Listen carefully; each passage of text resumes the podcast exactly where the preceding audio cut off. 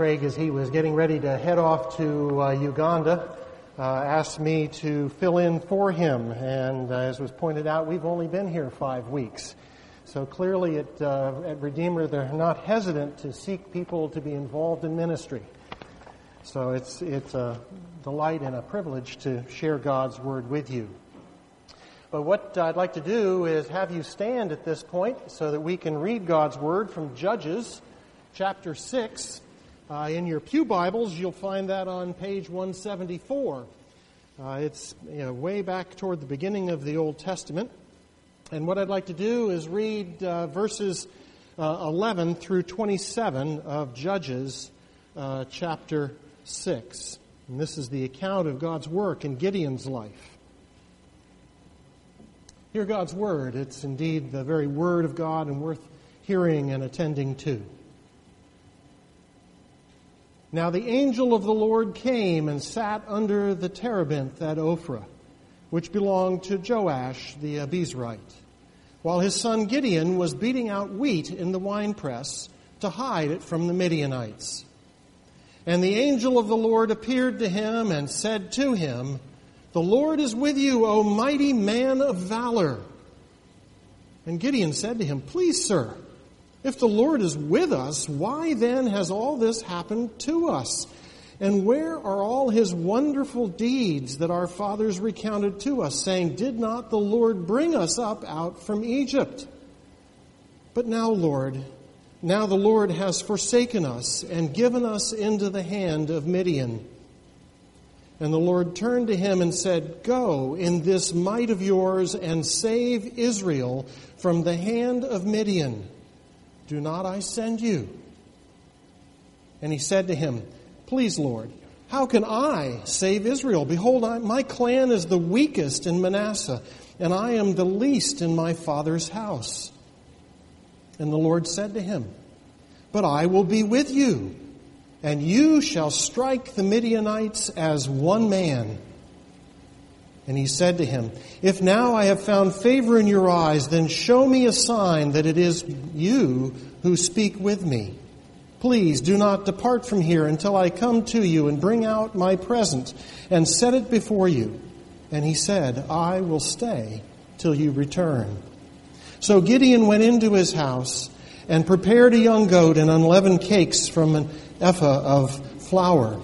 The meat he put in a basket, and the broth he put in a pot, and brought them to him under the terebinth and presented them. And the angel of God said to him, Take the meat and the unleavened cakes and put them on this rock, and pour the broth over them. And he did so. Then the angel of the Lord reached out the tip of the staff that was in his hand and touched the meat and the unleavened cakes and fire sprang up from the rock and consumed the meat and the unleavened cakes. And the angel of the Lord vanished from his sight. Then Gideon perceived that he was the angel of the Lord. And Gideon said, Alas, O Lord God, for now I have seen the angel of the Lord face to face. But the Lord said to him, Peace be to you. Do not fear, you shall not die. Then Gideon built an altar there to the Lord and called it the Lord is peace. To this day it still stands at Ophrah, which belongs to the Abiezrites. That night the Lord said to him, Take your father's bull and the second bull, seven years old, and pull down the altar of Baal that your father has, and cut down the Asherah that is beside it, and build an altar to the Lord your God on top of the stronghold here, with stones laid in due order. Then take the second bull and offer it as a burnt offering with the wood of the Asherah that you shall cut down. So Gideon took ten men of his servants and did as the Lord had told him. But because he was too afraid of his family and the men of the town to do it by day, he did it by night. Thus ends the reading of God's Word. Let's pray and ask the Lord to open our hearts before Him. Father, we come to you now as your people hearing your word, but seeking to know it better, seeking to know you better. And we pray that your Spirit would open our hearts and teach us all that you have for us. And that you take my words, as feeble and frail as they may be, and make them powerful by your Spirit to your glory. For we ask it in Jesus' name. Amen. Please be seated.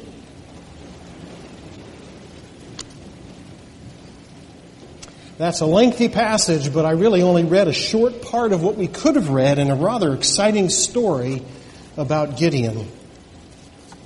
Now, as was mentioned earlier, this past Monday, we sent off a team of 17 people from this church to serve for some 15 days in Uganda. And many of you watched them as they prepared to go, and hopefully many of you are faithfully praying for them while they are there. But you know, there's a tendency to think that God uses special people, super saints, if you will, for missions. We tend to regard missionaries as being very different from you or from me.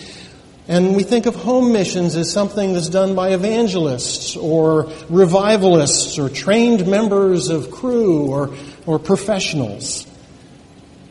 Perhaps you've even been tempted to view those who witness as better Christians.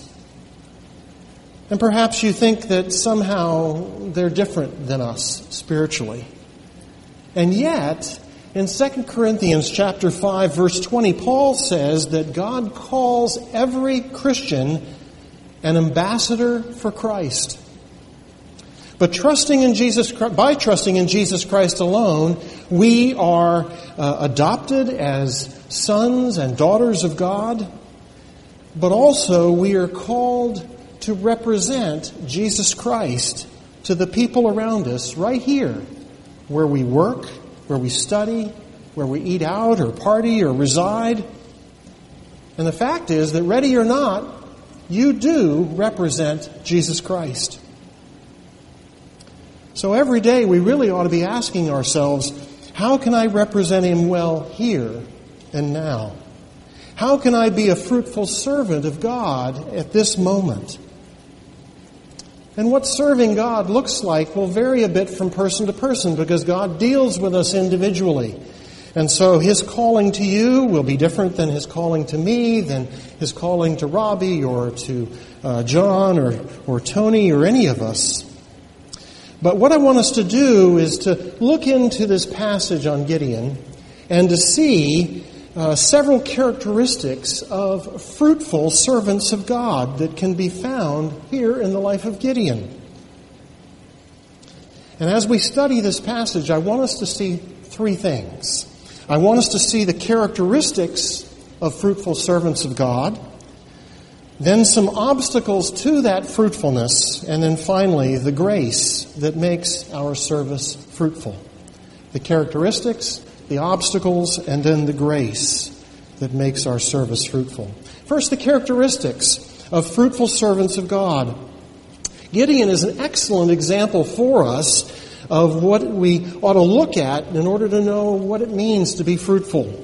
Because he saw himself not as a super saint, but as an ordinary man, even as we see ourselves as ordinary. And hopefully, like Gideon, we seek to be faithful to God. If we've trusted in Jesus and thus want to please Him in our daily lives, then we need to see what traits God describes for His servants. Now, as you may be aware, Gideon was in a really troubled time. In the midst of the book of Judges, we have this repeated cycle of where uh, the people of Israel forget about the God who brought them out of Egypt and out of slavery. And then God uh, sends a, a, nation to trouble them, to persecute them, to even invade them, uh, and to drive them back to uh, recognizing their need of God. And then finally, Israel does call out to the Lord for deliverance. And then God raises up a judge to lead them to uh, salvation and to uh, restoration in their relationship with a God. And so that's what's happening here. The current plague is the Midianites, a nation nearby, and what they were doing is the Midianites would come in very conveniently at harvest time and come in and strip the fields of their crops and of their livestock so that the people of Israel were destitute and in great need. And finally, they did call out for God to deliver them. And where we join the story is where God calls Gideon to be that deliverer. And there are four characteristics in Gideon that I'd like us to examine that make him a fruitful servant of God. And in my study of Scripture, actually, I see these same four characteristics show up in everyone whom God uses fruitfully in his service, with Jesus being the prime example of all four traits. So in this passage, we'll see first that Gideon is flexible. Look at verse 11. Flexibility doesn't mean that we blow about with every wind that blows around. That would be a weakness that would be exploited by our enemies. But what we see here in Gideon is a flexibility that's a strength. It's an ability to adapt to new conditions, to be able to change how we do things in order to continue in faithful, fruitful service of the Lord. And so in verse 11, where do we find Gideon? But he is threshing out wheat, not on the threshing floor, but in a wine press, out of the way, out of the sight of the Midianites. If his family's going to eat, they need to thresh the wheat. But if they do it out in the open, who will show up but the Midianites to steal their food? And so here's Gideon being flexible, doing things a different way in order to continue in faithfulness to the Lord. And so he adapted how he worked in order to overcome the obstacle of the Midianite invasions. If we will be fruitful servants of God, then we too need to be flexible to adapt how we do things to our, in our daily life to the circumstances we encounter.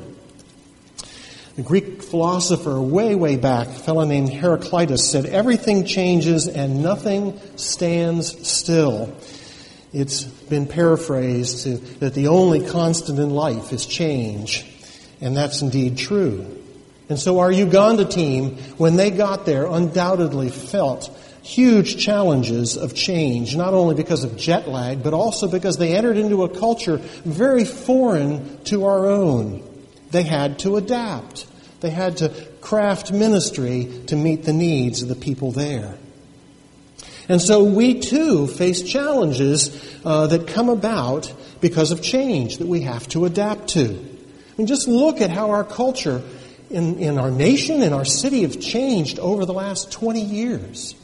It's just, it almost makes your head spin, the number of changes that have taken place. Or consider what challenges we face in following the Lord Jesus when we see changes like a move, or a change of jobs, or a graduation, or a change of health, or the gain or loss of a member of our family.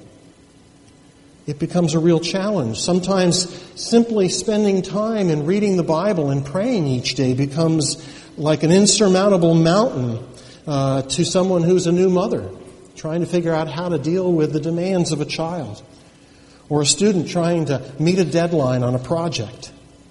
To be a faithful servant of the Lord, we need to be able to adapt the way that we do things to the changing circumstances so that we can continue to follow the Lord and remain faithful to Him in all that His Word tells us to do. So the first characteristic is to be flexible. The second characteristic we see in Gideon is humility, to be humble. Verses 12 through 15. The angel of the Lord comes and, and delivers this greeting uh, he, he calls him and he says, The Lord is with you, O mighty man of valor, which seems almost laughable in a way because here's Gideon hiding in, in the winepress. Uh, and yet, that's what the Lord declares. And so Gideon doesn't grab onto that title of man of valor, but rather in humility starts to say, you know, wait a minute, how can I save Israel? Behold, my clan is the weakest in Manasseh, and I'm the least in my father's house. And Gideon's assessment of himself was accurate. You see, humility is not sort of a one downsmanship. I can make myself lower than you by beating myself about the head and shoulders. Humility, in the true sense of biblical humility, means to see ourselves as God sees us to see ourselves entirely dependent upon God. And that's how Gideon saw himself. He was a man who was not capable in and of himself of saving Israel. He knew that. There was no pride or bravado in Gideon at all. He was well aware of his limitations and his inability to be the deliverer. He knew he was entirely dependent on God. And that's why God's assurance to him was so very important. In the very next verse, after verse 15, where, where Gideon pleads his case, uh, God uh, comes back to him in verse 16, and it says to him, But I will be with you, and you shall strike the Midianites as one man. What an encouragement. Now, Gideon may have had a hard time believing it, but that's what God declared.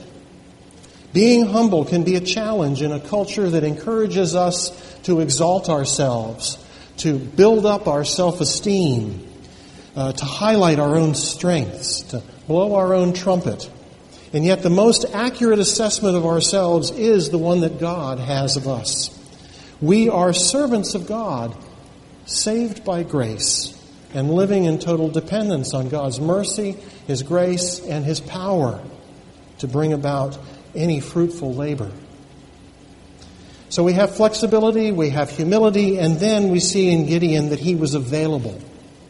Gideon was available to be used.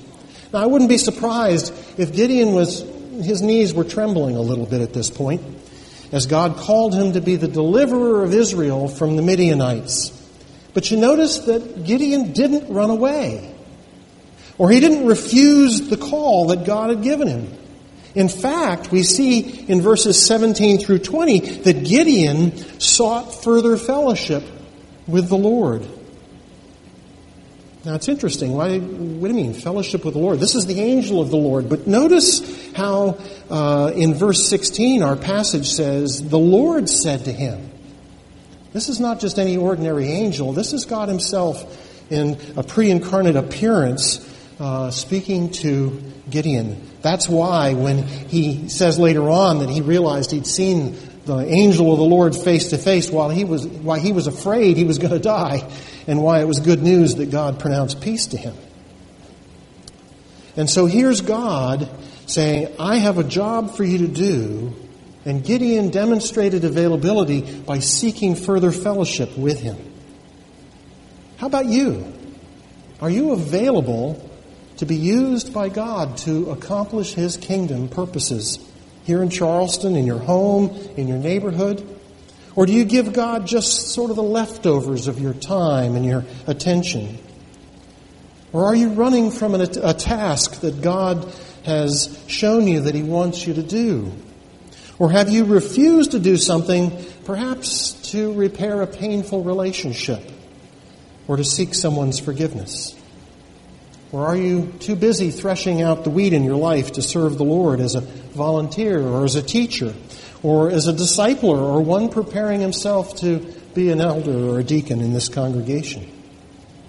God's call on your life may be challenging and it perhaps is a bit scary, but a fruitful servant is available to the Lord at all times.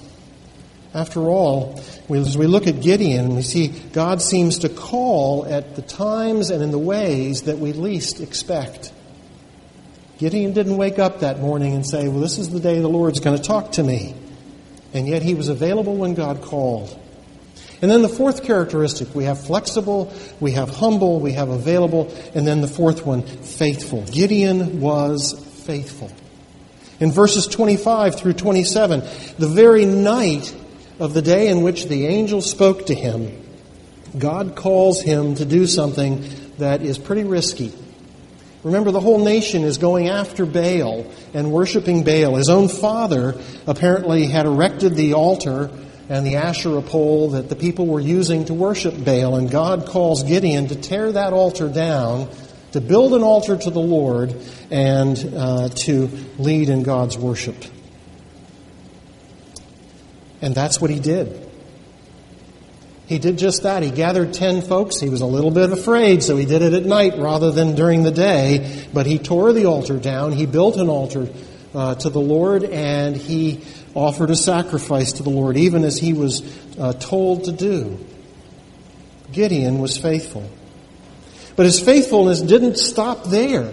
Because what does God do next? Well, we didn't read that far, but if you get into the, the uh, later in chapter 6, we have the Midianites assembling. They come forth with an army of 135,000 people, 135,000 warriors to come up against little Israel. And so, what does Gideon do? He calls forth the Israelites to gather to fight, and he manages to have an army of 32,000. Okay, four to one odds, that's still not very good. But God says that's too many. So invite those in your army who don't want to stay to go home. And 22,000 of those 32,000 go home. So Gideon's probably still a little nervous, but he's faithful. And then God says, 10,000 is too much. And God whittles his force down to 300. But Gideon trusts God and is faithful to the calling God gives him. And so he doesn't refuse to go. Rather, he goes into battle, and by God's grace, guess what? They triumph. His 300 defeat the 135,000. Gideon was faithful. He was flexible, he was humble, he was available, and he was faithful. What about you? Have you given mental assent to serving the Lord in some way, but haven't yet taken action? Gideon didn't delay and didn't make excuses. He did what the Lord called, and he did it immediately. Well, perhaps you, like me, need to grow a bit more to gain some strength in some areas of weakness. And so that's why we need to take a little time to be honest with ourselves and recognize that there are obstacles out there and we do have weakness. And, and let's look a little bit at what those obstacles may be. What are the obstacles to fruitfulness? Well, we can see in this passage the strengths, but there are plenty of examples of corresponding weaknesses, corresponding obstacles. So, in place of flexibility or adaptability, we find rigidity. Think about the Pharisees who were so fixed on their religious practices that they were comfortable with that they missed that Jesus was the Messiah that they were looking for. I, for one, in my ministry as a Navy chaplain, had some success in a particular type of ministry, and then the Lord moved me to a different duty station, and I thought, oh, great, I'll do that ministry in the new duty station. And guess what? It didn't work. And the Lord had to teach me that I had to be flexible. Because with every change of circumstance, there needed to be some changes in what I did in terms of ministry. What about you? Is there an area in your life where you have a certain rigidity, clinging to what's familiar and comfortable, rather than adapting to the changing circumstances that the Lord's raised up in your life? Or another obstacle, in place of humility, we find oftentimes there's a self focus. Consider what the apostle Paul said in Philippians 2:20 when he said for they all seek their own interests not those of Jesus Christ. We miss the boat on humility when we look for what we can get out of being a part of a church rather than how we can contribute service to the common good of the body of Christ. We've seen gifts demonstrated this morning in John and in Tony and in Todd leading and Robbie and Karen and music. You know, with Devin back up there keeping me so you can hear me. Uh, these are the contributions of gifts, but there's many gifts to be had, and if we don't contribute them because we're wanting to do what's comfortable for us, we are falling into this obstacle of self-focus. Where is your focus? Is it on your desires or do you humbly look for the needs that are around you that God might use you to fill? A third obstacle, in place of being available, we find situations where people are driven more by their personal agendas or preferences. Jesus encountered this sort of stumbling uh, in his ministry. In Luke chapter 14, verses 16 through 24, he tells the parable uh, to some of the people that were following him uh, who were making excuses. And he told of, of a man who, who uh, gave a banquet and he went and invited his friends, and his friends kept making excuses. Well, I've bought some land, I've married a wife, I've bought myself a cow. Please excuse me, I can't come. And then he tells his servants to go to the, out into the highways and the hedges and compel people to come in that my house may be filled.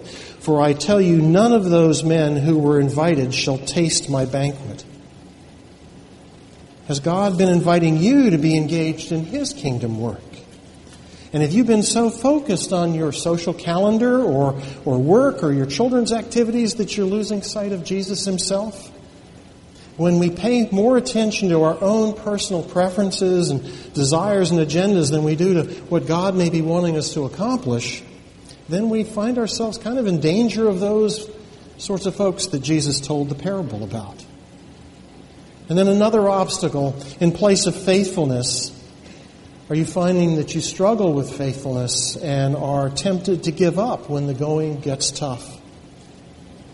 One clear example of that was Jesus' own disciples. When he was arrested, what did they do? They all ran for the hills. But what about us? In ordinary life, isn't it easy to step away from relationships and even uh, from the church when it becomes difficult to deal with certain people? Yet God calls us into relationships to be His instruments of grace, and that that grace is needed most by people who are most difficult. Just look at the grace that the Apostle Paul showed in his dealings with the Corinthians. Talk about a messed up church, and yet he just pours out grace upon grace toward them as he seeks to guide them in their walk with the Lord. Or you have Paul and Barnabas who had a disagreement over John Mark, and for a while they, they uh, separated in ministry. And yet it turned out to be God's grace for the multiplying of missions. And sure enough, in time, Paul and Barnabas, having dealt graciously with one another, find that John Mark ends up being a co worker with Paul later on. How about you? Are you struggling with these obstacles to fruitful service to the Lord? If you are, let me tell you, you're not alone because all of us do. All of us struggle regularly to overcome these obstacles to being flexible, humble, available, and faithful. Yet, even in the face of such struggles, there is good news, and that's what I want to focus on the grace that makes fruitful service possible. Grace is God's kindness that we don't deserve. It's His involvement in our lives, giving us not what we do deserve, but giving us His love and His equipping. And so, what do we find from God's grace? He, he makes up in supply what we lack. So, in light of those weaknesses that we all struggle with, what does God do? Well, first of all, He gives us forgiveness. And that we rejoiced in even in our service this morning when we confess our sins and then the assurance from God's Word that He does forgive. He tells us in 1 John 1 9, if we confess our sins, He is faithful and just to forgive us our sins and to cleanse us from all unrighteousness. No matter how badly you may have failed or even failing now, we're assured that God forgives completely. And we take great pleasure in what he tells us in Romans 8 1.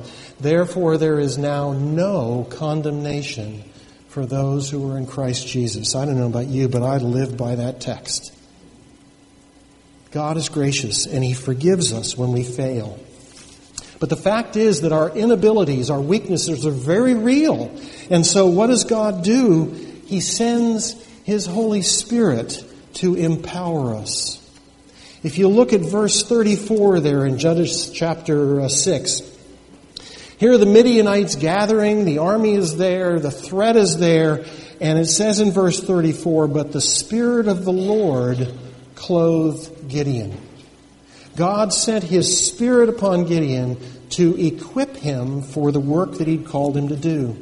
Now, that certainly was a special endowment that God gave Gideon uh, for this particular occasion, but that's how God works. He, he, he steps in when we most need him and makes up for what we lack.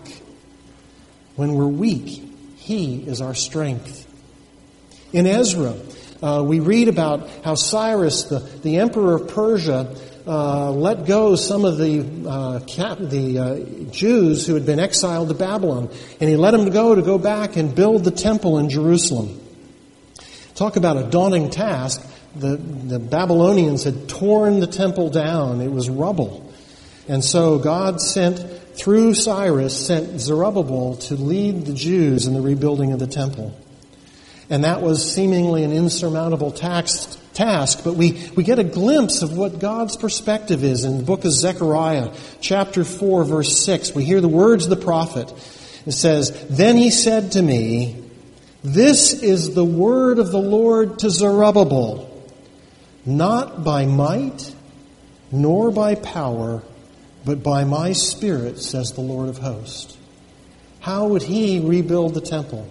How will you accomplish what God calls you to do? Not by my might, not by your might, not by power, but by God's Spirit. And so he sends his Spirit to us to make up for what we lack.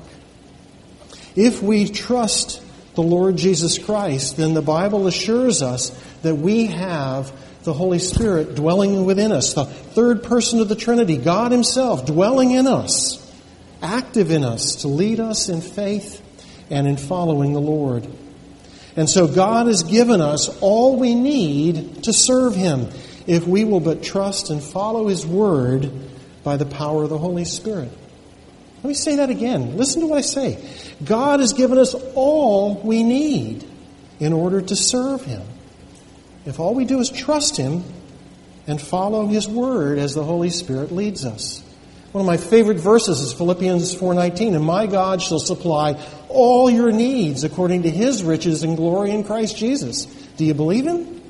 If he's calling you, he will equip you. And yet, like all ambassadors, we ambassadors for Christ may feel very much alone in our task, in a foreign environment, in a world that doesn't really love the Lord Jesus Christ. And yet, God makes a promise to Gideon and to us, and that is that God is with us.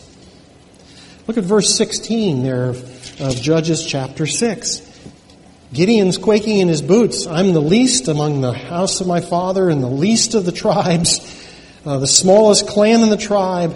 And God says, uh, I will be with you. I will be with you. And you shall strike the Midianites as one man. God knows your sense of being alone, my sense of being alone in the face of great undertakings. And that's why he assures his people so many times about being with us. Think about Joshua as he's about to lead Israel into the promised land. Three times in the first three chapters, he assures Joshua that he, that he, God, will be with Joshua. Or when Solomon's getting ready to build the temple, I will be with you, God says. So many times. Or perhaps of greatest significance to you and to me is the Great Commission in Matthew 28 when Jesus says, Go out and make disciples of all nations. And then he assures them, I will be with you even until the end of the age. And the result of God's presence is that no matter how difficult the calling is, no matter how daunting the task may seem, God will make it doable. In fact, He'll make it surprisingly easier than we anticipate. That's why he said to Gideon, You shall strike the Midianites, all 135,000 of them, as if they were one person. How can that be? And with a force of only 300? But that's what God did. That's the sort of assurance that God gives us. But one more thing to remember is who owns the battle? The battle the task that you have been given belongs to the Lord. Any battle that God sets up in His sovereign rule over all creation, He controls even down to the most minute details. And He will ensure that His purpose is accomplished. Now, let's face it, the tapestry of God's work is so much bigger than your life or mine, or even our particular point in history. God owns the battle. He owns the eternal plan, and He will co- accomplish it. And He'll even use you and me to do it. Now, you may wonder if you're ever going to be ready for the challenges of your profession. Or you may be a young mother who's dealing with a rambunctious two year old and you're wondering how in the world you're going to bring this child up safely to adulthood. The battle belongs to the Lord. He will accomplish it. Are you ready to take up the challenge of being a servant of God where the Lord has planted you? You're here because He brought you here. What does He have for you to do? It may be to be a missionary to Uganda next time the team goes, or it may be to be a student just a few blocks from here, or a weary parent comforting a child, or an older person mentoring a younger man or woman in the Lord. God gives each of us the privilege and the opportunity to have an impact on the eternal destiny and welfare of other people, and of whole cities, and of entire nations, and of the world. Now, you may feel a bit like Gideon, just trying to survive in the face of your Midianites. And you may not see how he can possibly do anything more in your life than you're just surviving another day. And yet God has given you and me and me a place in His plan. And He may intend to use you to change a life. And it may begin by just a warm smile and greeting to somebody you just met that leads to a relationship. It may be that God's been planting in your heart uh, to use your gifts in His service, but you're not quite sure how to begin or what to do. And so pray and seek the counsel of your elders so that God might use that to show you what He would have you do. Unless you think at this point, hey, I just can't do it. Uh, well, who am I? Let me point you back to one more Bible example in 2 Kings chapter 5. You have the story about Naaman, who was a commander of the army of Syria, a mighty warrior, a man of high position and importance who had leprosy. And God used a young Jewish slave girl who was the servant of his wife to point him to his Savior. Who was she? She was the least. She was a, a, a, Jew in a foreign land. She was a slave, and yet God used her to lead Naaman to believe in the Savior. And if God can use that slave girl to change a life, certainly He can use you and He can use me. Are you seeking to know His calling for you? Are you listening to God? Believe me, it's eternally important that you do. Let's pray. Father, thank you that you give us that privilege to serve you. And not one of us is equal to the task. But Lord, we are assured by you that you are, and that your grace will be sufficient for all our needs. Lord, please show us how you would use us.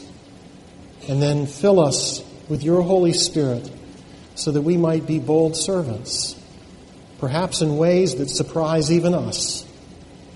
But Lord, we pray that you would be glorified as we, your children, walk with the Lord Jesus faithfully in humility, with availability and flexibility for what you call us to do. And so we entrust ourselves to your use and your care. In Jesus' name, amen.